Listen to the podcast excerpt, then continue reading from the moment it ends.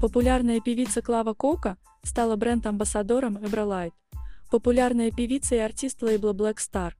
Клава Кока стала бренд-амбассадором обновленного молодежного искристого напитка Ebrolight. Новый ассортимент линейки включает 4 ярких вкуса – полусладкое белое, сладкое белое, розовое и красное. В основе коллекции – тропические вкусы, экзотические, ягодные и фруктовые.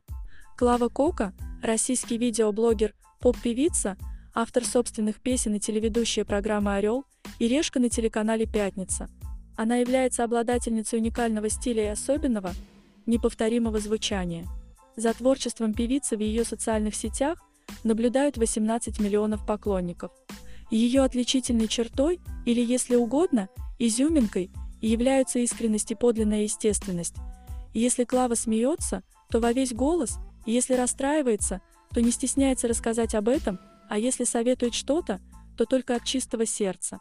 Ее можно без сомнений назвать олицетворением новых эмоций, танцев и треков. Еще Клава Кока смело идет на новые эксперименты, чтобы нокаутировать ваши сердечки.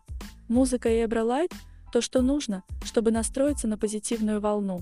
Я давно хотела найти напиток такой же легкий и приятный, как мои любимые мелодии лета.